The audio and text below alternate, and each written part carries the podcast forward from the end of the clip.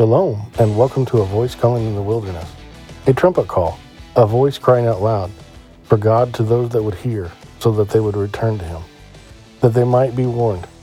We are here sounding the alarm that our time is short and that we have no time to waste.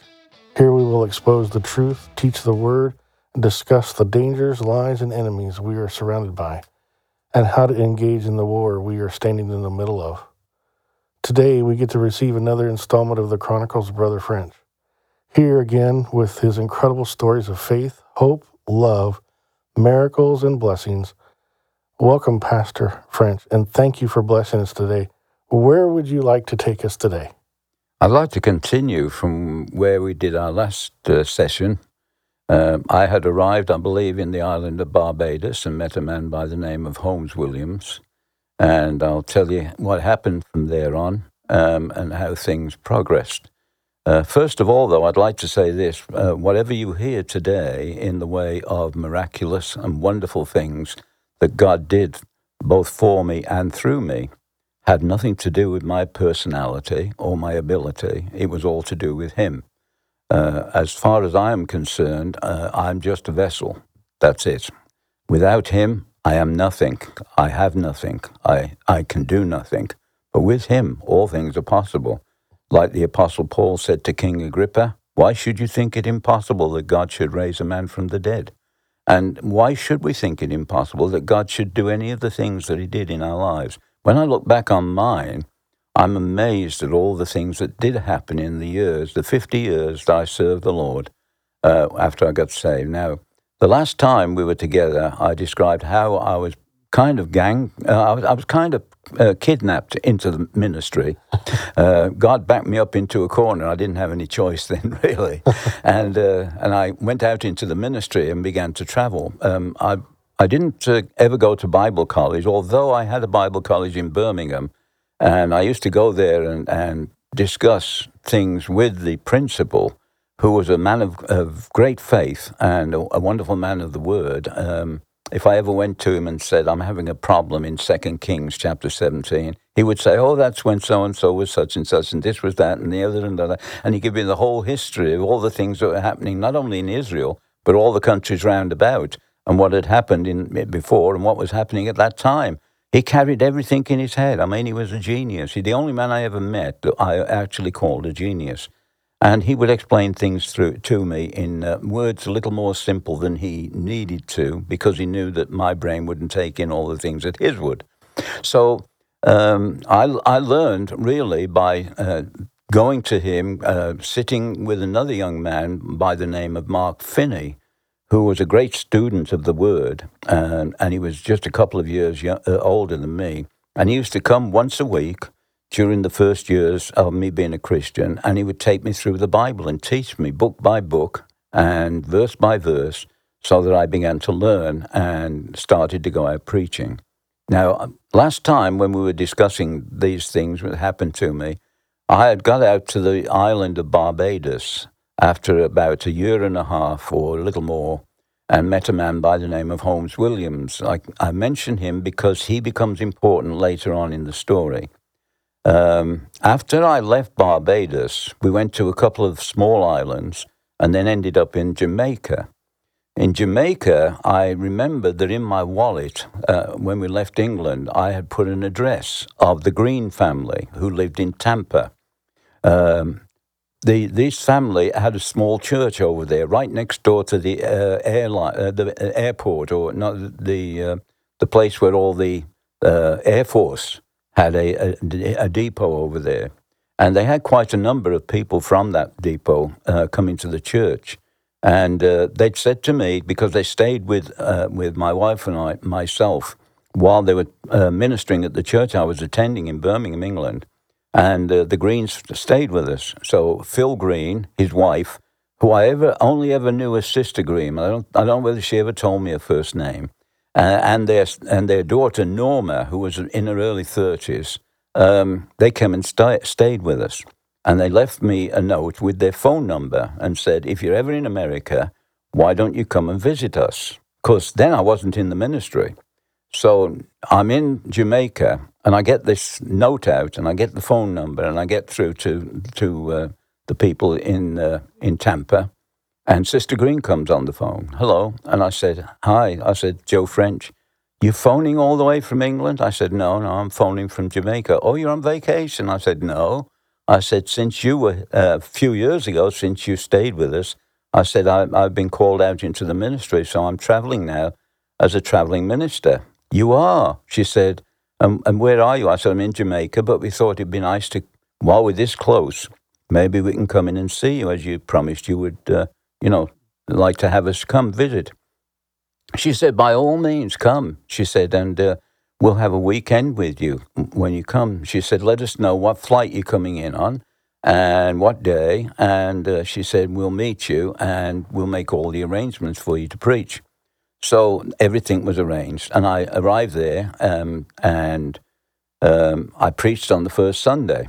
Um, I had two suits that I bought from England. They were wool. I'd been in the tropics for almost two years, or a little over two years, I don't quite remember. Uh, one of the things that I'm sad about when I talk about these things, I never kept a diary. The reason I didn't, because I never thought I'd be doing this, like telling the story afterwards. So I never kept a diary. So I have to depend on memory. And uh, my memory is not as good as it used to be. My forgettery works a lot better than my memory these days. So um, uh, I, I was there at the Greens and I preached on the first Sunday. Monday morning, I want to tell you this story because it's, it's such a touching story. Uh, um, on the Monday morning, a man and a woman came to the, to the house, the Greens house, and said, Could we speak with Brother French? And so I said, Yeah. I went out and spoke to him. And he said, he said to me, he said, while my wife stays with the Greens and your wife, he said, would you come to town with me, down to the town in, in Tampa? Down to the city. And I said, uh, what for? He said, well, just, just, you know, just come out with me. And he said, I'll let you know. So I said, okay, I'll trust you. And, and I got in the car and went downtown. And uh, so I am, uh, I'm wondering why we're going down there. And uh, he actually comes, I've got to search in my pocket a moment because I said my memory doesn't work as good as my forgettery. And I'm trying to think of the, uh, the big place that he to- took me to, a great big, um, great big store, and I'll I'll give you the name of it in a minute. I'm just sorting it out of my uh, uh, uh out of my pocket, and uh, oh, Montgomery Wards. I don't think they're in business now. I think they've been bought up, uh, and uh, they only have a catalogue that goes out from a catalogue company. so he takes me to Montgomery Wards, and uh, as we were walking down towards the men's section, he said, My wife and I noticed yesterday when you were preaching at the church that your suit was uh, a bit shoddy, you know, a, a, bit worn. And I said, uh, I said, So that's what you noticed about me. so he said, Yeah. And he said, Both my wife and I both agreed. He said, I've been saving up for a new suit. But he said, We decided that you needed it more than I did. So he said, even though he was retired, and he said, even though I was looking forward to having the suit, he said, I would much rather you had it. So I said, you, you, you're too kind. I said, uh, I don't want to take his suit. He said, No, I want to do it. He said, Let me do it because I believe God wants me to do it. So he calls the manager over and he said, This is the man I was telling you about on the phone. He said, uh, This is Brother French. He said, uh, I want to buy him a suit. So the man takes me over to a rack of suits and says, one of these. He measures me up 44 chest, 38 waist, inside leg 30. So if anybody's listening, by the way, that's that's a suit. So, um, so, uh, so I go down this rack, and uh, suits, I don't know whether they do it now, but suits in those days came with the trousers too long, and uh, they had to be cut, and the sleeves usually were too long as well. They had to be turned up. You know, and they had to be a, a lot of little adjustments to it. So I put the suit on, and he, he puts all the chalk marks over me and, and says, "This was Monday morning." He said, "This will be ready by Wednesday afternoon." So he said, You'll have it ready for you." He said, "You can come down and collect it." So I said, "That's fine."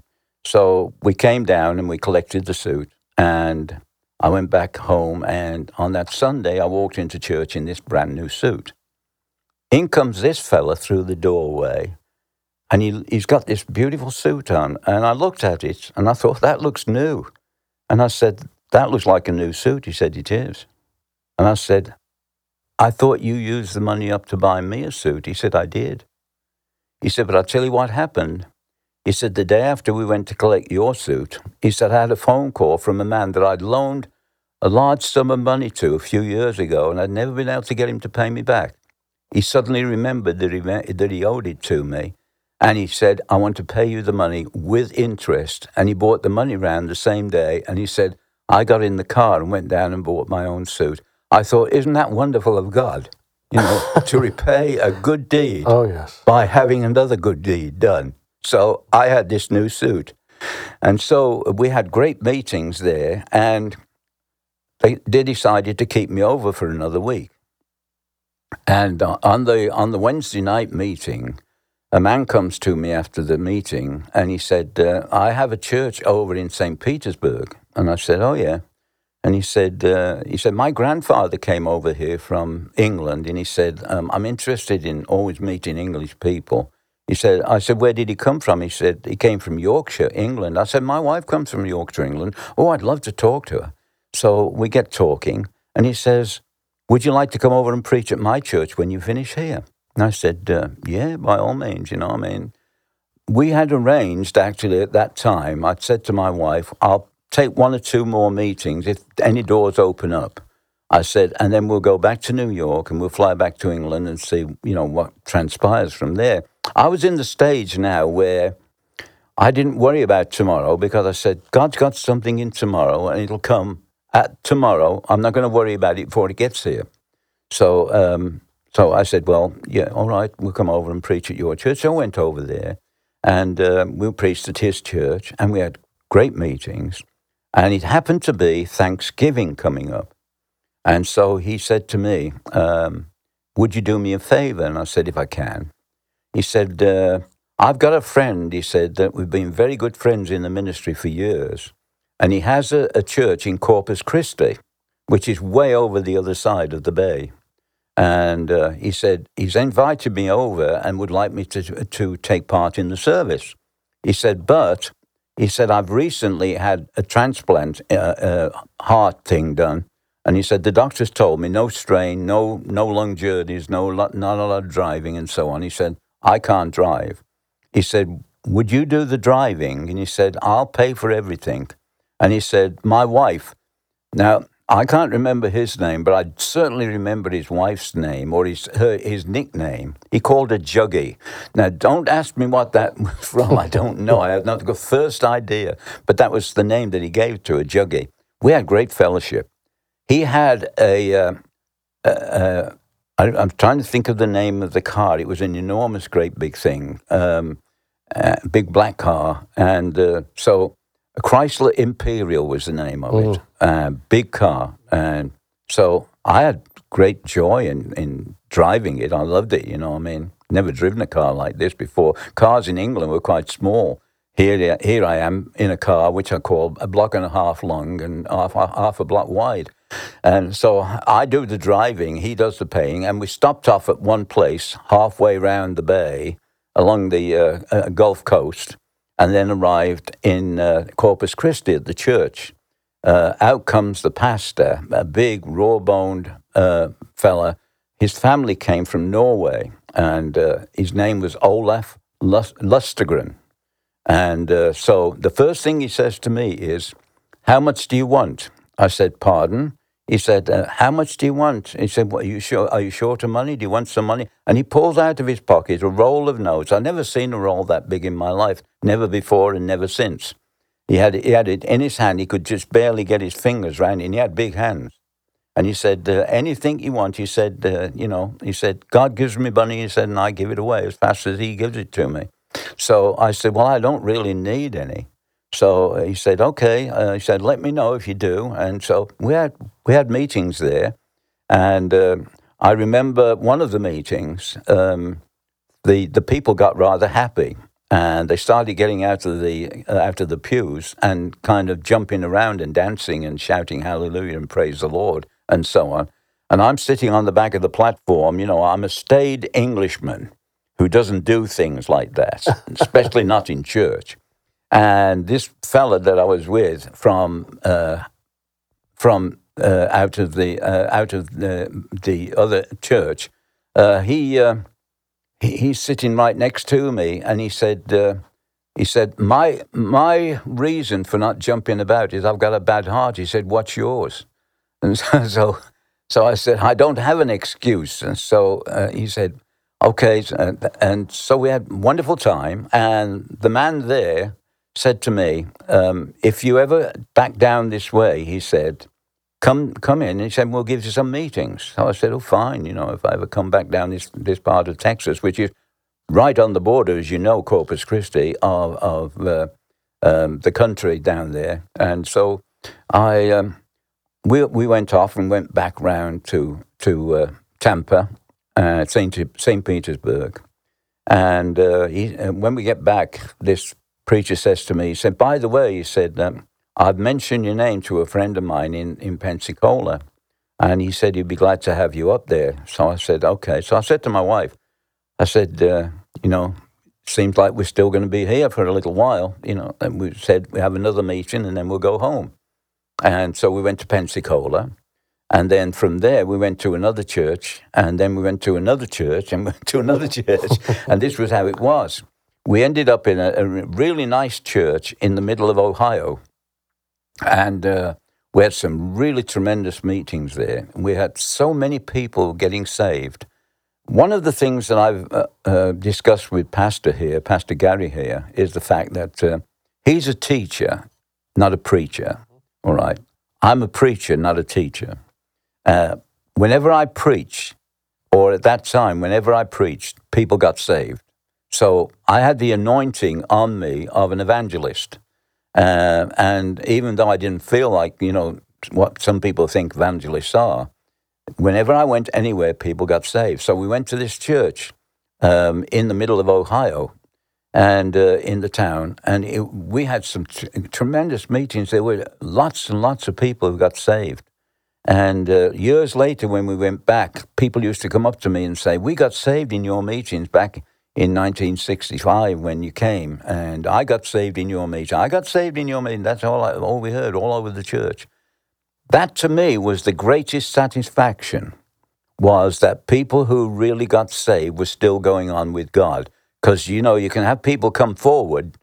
Even Billy Graham, with all the crowds that he had, said probably only 10% of them at the most really got saved, even though there were hundreds and hundreds that came forward at the appeal. So I was very pleased at, this kind of thing. So we went to this church and we stayed there for three weeks and we had great meetings, wonderful meetings. And then the fellow says, There's a family in here called the McGlots. And uh, the older couple, he said, have a son uh, named John McGlot. And he happens to have a church up in, in uh, um, what's the next state up where they build all the cars? Michigan? Michigan. He has a church up in Michigan, Pontiac, Michigan. He said uh, he has a church up there, and so it was a. These were now I found out these were what they called open Bible churches, and I'd not come across them before, but I checked them out and found out they were sound and and good, solid uh, churches that had the right uh, credentials, and so uh, I was referred to go up to this church in Pontiac, Michigan. So we we go up there and I meet John McGlot and we became really close friends, and uh, and so we we started our meetings. Well, the meetings went so great. I mean, he already had about five hundred people in his church. By the time we finished, we were running well over seven hundred. We were there for six weeks, and the place was packed out every night. I mean, we were having meetings every night except Saturday and the place was packed out every night. And just people streaming down to the altar and coming back every night afterwards. It was just marvelous. And uh, I was thrilled by it. I mean, the thing that thrills me more than anything is to see a person get really saved. And so we, we had the meetings, and then John McGlot said to me, um, I'm, I'm going off to the, uh, the big conference of the, uh, of the uh, church, churches church organization. He said, I'm going off to their conference. And he said, Would you look after the church while I'm gone? And I said, Yes. And so he said, uh, We'll be gone for about three weeks. Is that all right? And I said, Sure, you know. And so, So I take over the church. We're now running, you know, well over 700 people. And so we're having wonderful meetings. Well, I made myself busy because there was a little building next door, a little house next door to the church, which they'd put aside for an assistant pastor. But they hadn't done the basement out.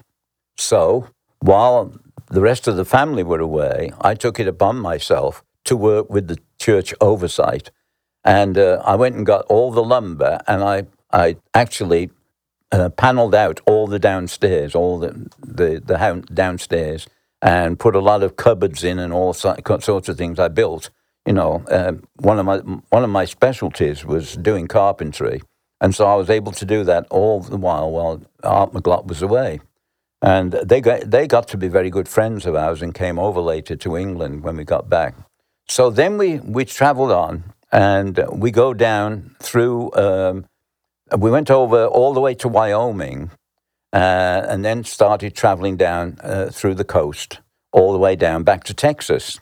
And I thought, well, when we w- once got into Texas, I went to a full gospel businessman meeting that I was uh, invited to speak at uh, in, uh, in Dallas, Texas. And uh, I thought, well, while we're there, why don't we go back down to Corpus Christi? So I phoned the pastor and I said, uh, we're in Corpus Christi, we're, we're, in Dallas, and we'd come down to your church. Would you like to have us? And he said, sure, come on down. He said, we'll have meetings. So I go down there. Now, we had been traveling all that time by planes. Occasionally, we had to take a bus because the distance wasn't long enough to justify a plane. But we were using up a lot of the money that we got. And, uh, you know, it wasn't piling up very much in our pockets. It was piling up in the airline pockets. so, um, so we get down to Corpus Christi. Now, the pastor there had a son. Uh, I would estimate him as being around about 30 years of age. His great love was cars. He had a great big open top car that uh, he had fixed cow horns on the front. Uh, and had a, a, a, a horn that sounded like a cow mooing. So instead of getting ooh, you know, you get moo moo like you know when he was going along the road. And so he said to me, he said, uh, "You're traveling by uh, airplane everywhere, aren't you?" And I said, "Yes." He said, "It'd be much cheaper and easier, you know, if you had a car." I said, "It would." Yes, I believe that. Yeah, yeah I know. Yeah, I, I would agree to that. He said, "I happen to have a 1959." He said. Um, and he said it's a, a Buick, but he said it's the one with the big wings on the back um, uh, at that time. And it was blue and white. And he'd done a lot of work on it, so it looked almost like a new car. And he said, uh, if you want it, he said, uh, you can have it for $800. Now, that, you know, 800 doesn't sound like much now, but back in the 1960s, that was still a lot of money. So he said, $800. He said, it's yours. I said, I don't have $800. So he said, "Well, if anything ever happens," he said, uh, "you know, we'll uh, we'll see." He said, "Let me know." So on the Friday, we go to the meeting. We're having meetings four times a week, and Friday night was one of the meetings. So uh, the pastor, uh, Olaf, he stands up on Friday night and he said, I have never done this before. He said, We only ever take up uh, offerings, he said, uh, the weekend meetings, and he said, Brother French told me that he's never asked for money, which was true. I never did. He'd never demanded any money. I never did. Um, I never told people if I needed money. That was a rule that I made with God. And I said, I will always adhere to those rules. I will never raise money for myself. I will never ask for money for myself. And I will never tell anybody if I need money. And he said, he, I don't know what his need is. He said, but God's laid on my heart that Brother French and Mrs. French, he said, they have a need. He said, so I'm going to take up another offering tonight. I know it's Friday night, he said, and I, I know it's pay night. He said, so I'm hoping you brought plenty of money along with you. He said, because we're going to take up a special offering. So um, after the service, he, uh, he came to me and he said, how much was in the offering? Well, normally 250 to $300 in those days was a pretty good offering, you know. So I said, hopefully about $300. He said, $960. Mm. I said, pardon? He said, $960. I said, how come he got that much? He said, one man in there put $550 in there. I said, Why? He said, He works for the oil companies. He's one of their executives, and he's only in town about twice a year. But any, any time he's in town, he always comes here and puts in all his back tithes. So he said he was here tonight, and he said he put a, put all his back tithes, five hundred and fifty dollars in there. He said the offering's nine hundred and sixty five dollars. I said, I can't believe it. So Boy, you know what I did the next morning, don't you? I grabbed his son and I said, "Is that car still available?" And he said, "Yes." So we, I got the car and we got it registered and uh, and everything done. And I, I'm I'm driving along, four on the floor. I learned that something, you know, that I learned from the uh, from the Americans. Uh, four on the floor, and and here I am in this nice blue car with the big wings at the back. And uh, so we started traveling now by car, which was much more convenient. We didn't have to get from airports to the church, we could go straight to the church. Um, it was easier because we didn't have to wait in airports and get on planes and so on. We just got in the car and went, you know. And uh, so I got road maps and, and so on and so forth so we could find our way. And off we go. And we went from there and we started up the, uh, the middle of the country through Kansas and, and various places, and uh, and then headed over back to the west coast again and came down, and finally we decided that it was time to go back and get up to uh, Michigan to the church that we we'd had those wonderful meetings at with Art McGlott, and so we went up there, and I decided it was time for us to go back to England. One of the reasons we wanted to do that was my wife had had a miscarriage with the first uh, pregnancy and she had to have a hysterectomy, which meant no more children. So she'd said to me, I would like to go and settle somewhere, she said, so that I can adopt a child now. And I said, Well, if we go back to England, I said, possibly we can, you know. So I said, That's what we'll do. So we went to Art McGlott's church. We had a wonderful fellowship with him, had some, some extra meetings. And then I said to him, You know, um, we're going to leave and go back to England. One of the men in the church came to me and said, I hear you're leaving and going back to England. I said, Yes. He said, I like that car. You see, in Michigan, as many of you will know, cars get very rusty and, and mm-hmm. burnt up because of the roads in, this, in the winter. Down in Texas, they don't get like that because there isn't any winter. And so he looked all the way around. He said, There's not a spot of rust on this. He said, It's as good as new. He said, Marvelous. He said, How would $800 suit you? I, said, I said, Thank you very much. I'll, I'll take it. You know, so so he paid me the eight hundred dollars. So it hadn't really cost us anything except for the gasoline that we had to put into mm-hmm, it. Mm-hmm. And gasoline in those days was very cheap. So um, so we flew back to England. Now you remember if you heard the first part of my testimony, that we'd given up our home and we'd given up our jobs and we had nowhere to go back to. So we, we could only go forward, we couldn't go back again. And so we arrived back in England. But somebody had heard that I was coming back because I'd phoned up my family and let them know that we'd be back in England. And, so, and the news got around. And uh, when I arrived in England, this man got in touch with me. Uh, he was a farmer, had a, had a dairy farm north of Birmingham, about 50 miles, in a place called Stafford. And uh, so he and his wife ran the farm, and they had two sons. And uh, he had a great big, enormous house, farmhouse, with all kinds of rooms in there. And he said, Where are you, where are you going to live? And I said, I have no idea. So he said, There's two rooms, he said, in this house, and they're yours for as long as you like. And uh, he said, We'll look after you. And he said, It won't cost you anything. And I managed to get a hold of a car, quite cheap. And uh, he's, he had a, a, a gas pump on the, on the premises because he had to fill up his tractors and so on. So he said, Anytime you need gas, he said, There's a key there for you to get into the gas thing. Fill your car up. He said, Don't, uh, don't worry about it. So it didn't cost me anything for gasoline. uh, you know, everything, everything fell into place when God's in the business, it's wonderful how He prepares the way before you and makes a way where there is no way. So we stayed with the Prinolds, and uh, they were a great couple, both quite small. I think I think Alan was about the, the tallest of them, five foot three or four, and his wife was a couple of inches shorter.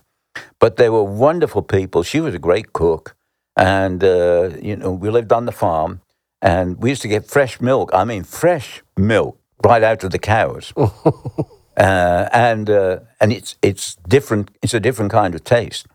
And so uh, so what happened was, uh, I used to get up at five o'clock every morning, and I I was given a shovel and I would go up into the place where they brought the cows in for milking, and the cows would deposit a certain amount of uh, themselves on the floor. and my job was to clean it up before the next batch of cows came in. And so uh, I used to get up at five o'clock every morning. I tell you what, by seven o'clock, when we finished all the milking and it was time for breakfast, I was ready for breakfast. I mean, you know, um, I, I used to work really hard. And uh, sometimes they let me drive one of the tractors, although my furrows weren't quite as straight as they should be. But uh, we, we had wonderful fellowship with Alan and Bertha. And uh, so uh, we stayed there. So what happened was some of the churches that I used to preach to when, when I was starting off in ministry part time, they heard that I was back in, in England and they got in touch. So we started getting invitations to go there and go out and preach. And uh, so that's what we did. Uh, we'd, I'd be out some weekends and other odd weekends I'd be, still be there because there wasn't a booking.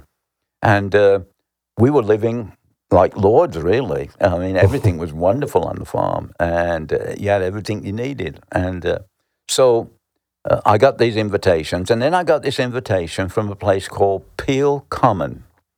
Now, Peel Common was a very small village down on the south coast of England, just outside of Portsmouth, where all the naval ships come in. And uh, they, they sent a message would I go down there and preach? And so I said, Yeah, I would. And so I got down there, and I didn't realize how small the place was until I got there. It was a little village, a little village, I mean, little. There was just a green there with houses all the way around. And uh, if you ever think of an English country place, well, this was it. This was it, Peel Common. So I went and preached there. Now, the man who was looked upon as the Lord of the Manor was a man by the name of Mr. Mundy, M U N D Y, Mundy. And he had big business there. He was a wholesaler who distributed to the retailers. And uh, so uh, he came to me after the first Sunday I was there, and he said, Would I consider coming there and being the pastor of the church, which had been closed for nine years? Nobody ever went there.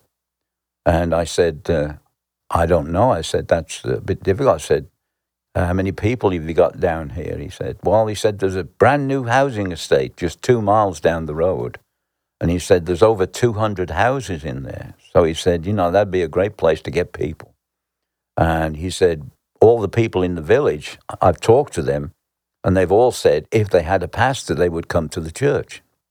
So I said, uh, okay. So I went and looked at the church. Now I'll tell you how old this church was. They still had gas lighting in, in the end of the 1960s.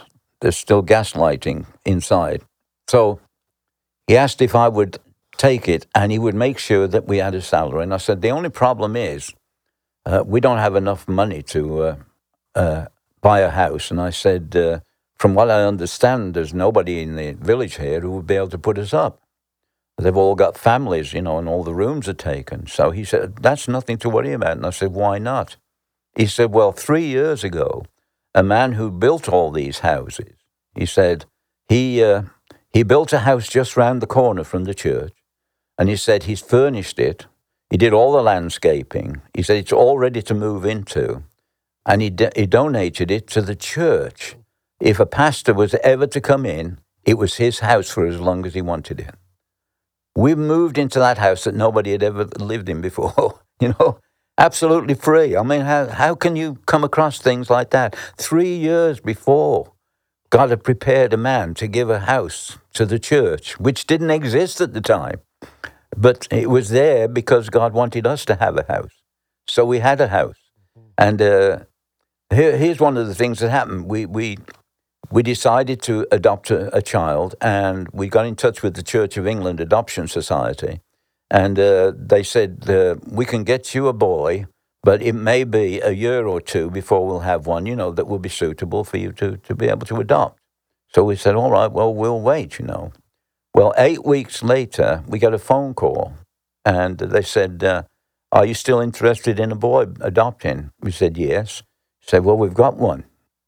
You know, said, we, we, We've looked at this boy and we looked at all you, and uh, we've decided that uh, uh, the thing we ought to do is this boy needs to, to have a, a home quickly and uh, said he's, he's in good health, everything's good about him and uh, if you would like to have him, we can have him over to the, the big house. There was a, a place just down the road, uh, about a half a mile, and there was an enormous big old country house where uh, um, I think a family lived. They looked like the Lord of the Manor. I mean, they were always dressed up, you know, they, you never saw them in old clothes or working clothes. They were always dressed up and they were always kind of uh, immaculate. Uh, they were Lord and Lady like, you know. And the lady of the of that place, she was holding the baby when we got there, um, six weeks old, and a boy. And so uh, we walked in, and uh, my wife walks over, looks at the boy, and said, "Oh, he's gorgeous." She said, uh, "I I want to have him." And I looked at him and said, "I don't think he's all that good. I think he's a bit ugly." so, so uh, so my wife looks at me and, mm, you know, gives me a glare and says, We're going to have him. So, so the adoption papers were all drawn up, and uh, the next day he was ours. Uh, the first thing that happened to him was we had a prayer meeting on the Thursday night, and this was on the Wednesday when we adopted him. The, the, we picked him up as our own on the Thursday afternoon, and the first thing that happened to him, he was deposited into a prayer meeting. that was his adoption. So he had a baptism, if you like, um, of, prayer to start his life off. And so um, we adopted Jonathan. And a few weeks later, uh, we get a phone call, uh, and it's the doctor. He said, uh, We've had only just got back, he said, the results from the blood test on that baby that you adopted. And we said, Yes. Well, he's a little bit anemic and he needs to have uh, some solid foods, baby foods, but they have to have iron in them. And he gave us two names of two, two kinds that you could have. And he said, These would do fine. He said, It would help him. So my wife says to me, I will go and get some. So uh, we only had the one car. So she said, I'll take the car. And she said, uh, I'll go. Now, she had two places that she could go to. She could either go up to Fareham, which was one way up in towards away from the coast to a little town there.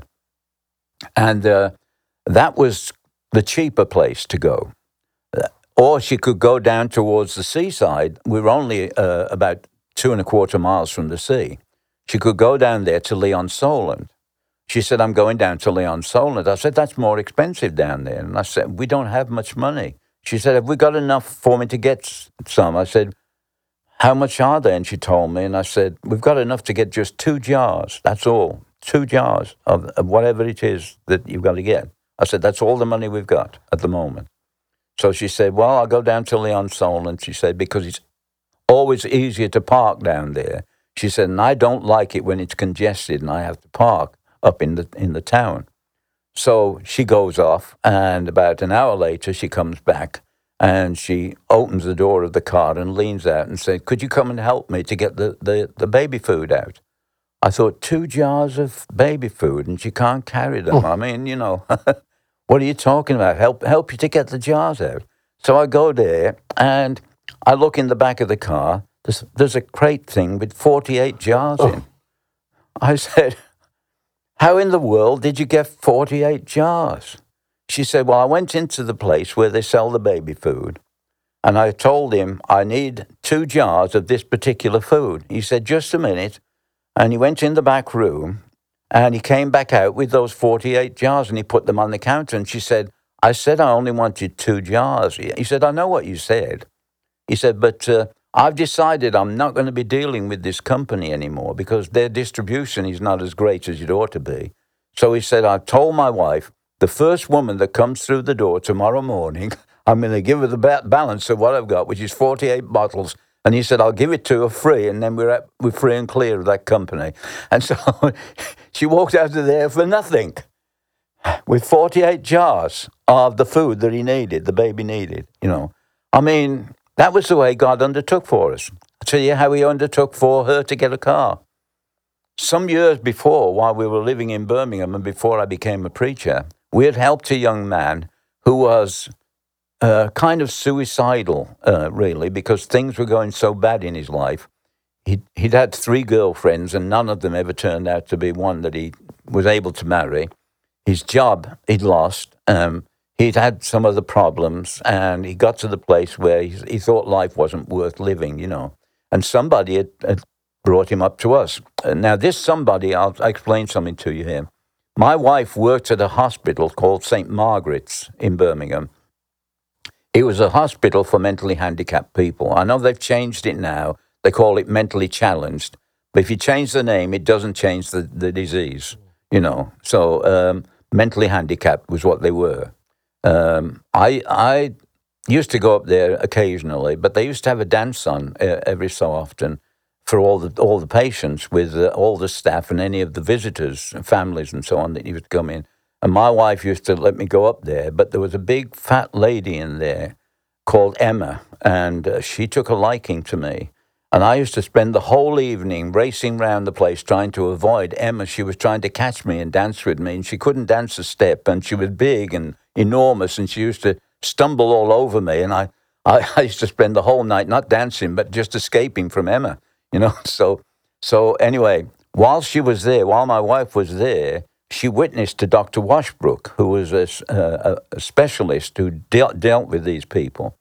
And he used to tell my wife, he'd say, uh, You believe in Christianity? That's a load of rubbish, he said, you know. He said, I'm a psychiatrist. He said, It's all trying to twist your mind and so on. He said, uh, There's nothing in there that's true or works or anything like that. But she kept on um, telling him, and he'd find her reading a Bible at lunchtime and things like that. And uh, so she kept telling him, telling him, telling him, and so on and so forth. One day she goes into work and she's walking down the, the passageway that goes to her office, which passes by his office.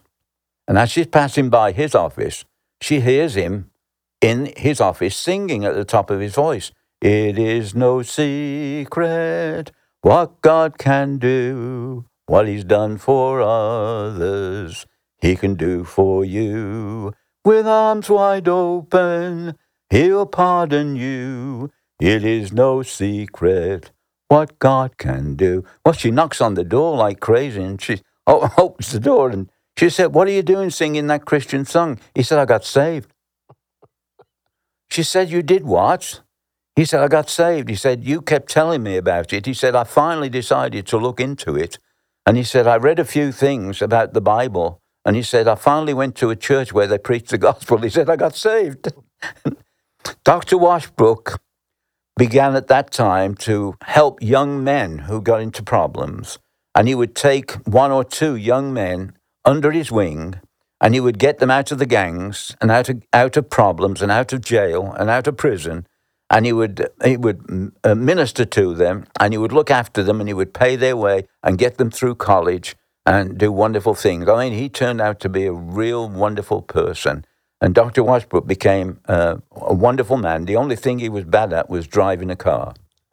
He, he took his test, I think it was 16 or 17 times. And uh, I think it was about the 12th time that he took his driving test that the tester actually told him to stop the car and got out of the car and said, I'm going to walk. I don't know what you're going to do. so but he did finally get he did finally get through his driving test. I don't know how he did it, but he did. And uh, so he used to bring young men to our house on a, on a Sunday afternoon and uh, have us talk to them. And uh, we we we were able to uh, really minister to young men who'd been in trouble, been in gangs, been in jail, been in prison, and so on. And uh, so he became a great soul winner, and uh, especially with young men, he, he, he really took a, a love to rescuing them from where they were. And so, so we uh, we had uh, come out of uh, we'd been down in Peel Common and we had this little church and uh, uh, we got the, these these 20, uh, 48 jars of, of food for the, for the kid, for our son, and it was all wonderful. And so we used to we used to travel out to churches from from the farm, and then when we got the, the, this little church, we used to we used to have the church, and then uh, we'd start going out to different places. Well, I was approached. Now, the only time that I ever had a dream about, I mean, a real dream about anything that I was doing for the Lord was I had a, a week when I dreamed that I was in a place where there was a mountain. And on the side of that mountain, there was a church built. And I had to climb up that mountain and get into the church. And when I did, there was a crowd of people in there. And I was ushered up onto the platform in the dream. And as I looked down on the congregation, they all began to go away and go out of the doors. But then three men would walk down the aisle and come to me, and they would come with their hands open towards me. And I, I didn't understand it, you know. It's the only time I've ever had a dream like that. And I had it twice in a week. And uh, a few, couple of weeks later, after I had that dream, I was preaching in a church in, in Portsmouth. And uh, a man came to me and said, he was from Wales. And he said, uh, uh, I'd love you to come, he said, and preach in the church in Wales. He said, I've talked to the pastor. And he said, I'm one of the elders at the church. He said, um, I'd love you to come to Wales, he said, and, and preach at one of our Whitsun conventions. Now, White Sunday was Pentecost Sunday. Um, and so it was called Whitsun. Mm-hmm. And uh, so he said, We have our big convention at Whitsun. And uh, so I said, Okay. And so Cross Keys Pentecostal Church, I went, uh, I went there and preached on the Sunday. The, the, uh, the atmosphere was unbelievable. Uh, I mean, the presence of God. And the, those people, Welsh people, can sing better than anybody I ever came across. They not only can sing loud, uh, but they sing good and they sing the parts, you know, all the four parts. And, and the whole congregation, in the afternoon of Sunday, they had a special meeting where they raised money for, for the uh, people out on the mission field.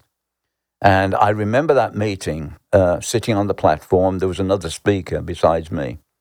And I remember sitting there and I was thinking to myself, heaven couldn't be any better than this. Because there was such a sense of God's presence in the place.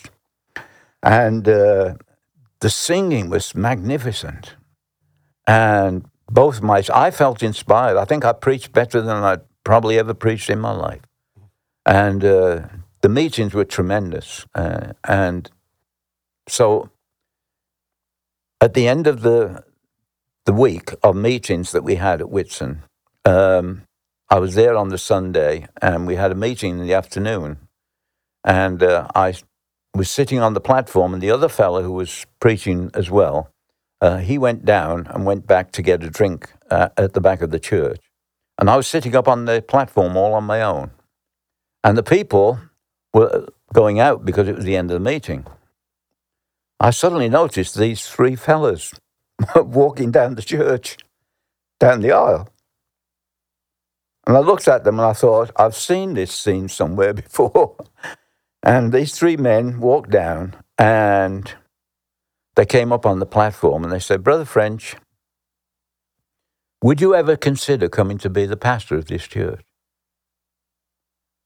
And I said, um, I said, you may not believe this. I said, but I don't think I have any choice. and I explained to them what had happened.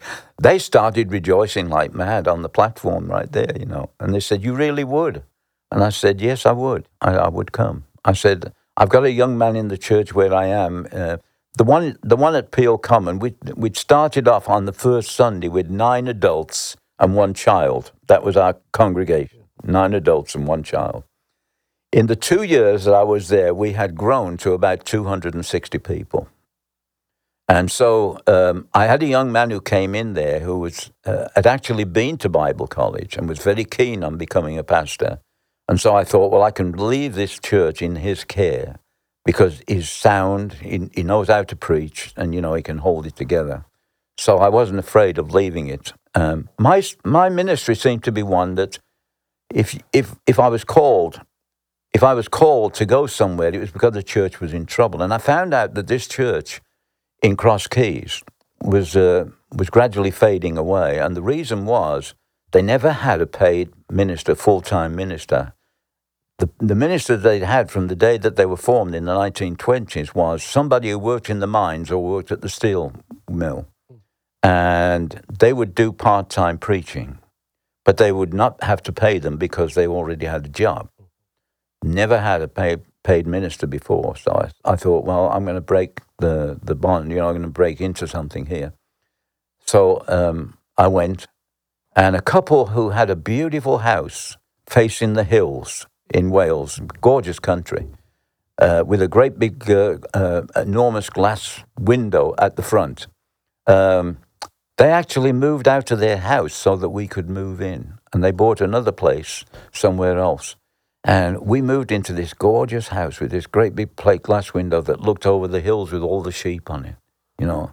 and we moved in there, and uh, we had, we just had a wonderful time. And, and I'd, I'd really, the church had started to fade, and from being a church of about 700 people, it had whittled, window, uh, it had dwindled down to a little over 200. And uh, so when I went there, that's what we had. Well, in the time that I was there, which was just three years, we grew, we grew back up again to about 450 people. And uh, then I had a young man came in uh, who was also a minister. And I thought, well, you know, if needs be, if God moves me on, well, he did. And the next, the next uh, step that I took actually was again to to help out this story is wonderful, and I'll probably have to continue it sometime in the future. This is a time when a church that had split 30 years before, mm-hmm. and they had split, um, split into two little churches in the, in the town of Bury, B U R Y, which was part of the greater uh, Manchester area. And one church was in the north and one church was in the south, and they never had anything to do with each other. And um, the story of how they came together and how God opened up a new building to us is just fabulous. I mean, it's unbelievable. And that church grew so quick. We were having baptismal services every month for two years, never baptized less than 10 people. And we grew from a little over 225 people in, in that time, we grew to almost 700. And I'll tell you about it the next time. All right. Well, I want to thank you so much for coming and talking to us today. It's a real privilege to get to hear these stories and, and just be able to get a glimpse of what that life was like. So I thank you very much.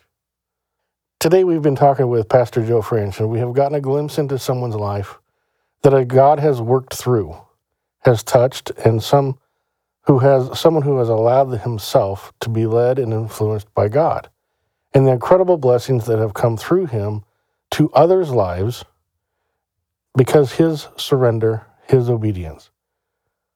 Not in every situation looks like something that we would have planned. We don't always know exactly what God has in store for us or how he's going to work something out. But when we're obedient, when we are walking in faith, God always provides for us. As Paul said, he provides the raiment and the food. And Pastor Joe, you have showed us that today that God always has a plan, sometimes years in advance of when we need the, the thing to be given to us. He's already set it aside and it's waiting for our arrival. So I thank you so much for sharing that with us today. And I, am just feel like our audience is blessed by what they're going to get to hear. So this has been a Veritas Resurgence broadcast, and today We've been so blessed from hearing from our brother French. Please take a moment and subscribe to our podcast, and don't forget to visit our website at vrbroadcast.org, where you can find more teaching and ask questions of the show and our guests. Also, find us on Facebook at A Voice Coming in the Wilderness. And do us a favor, recommend the podcast to your friends and family. Again, thank you for listening and have a blessed day.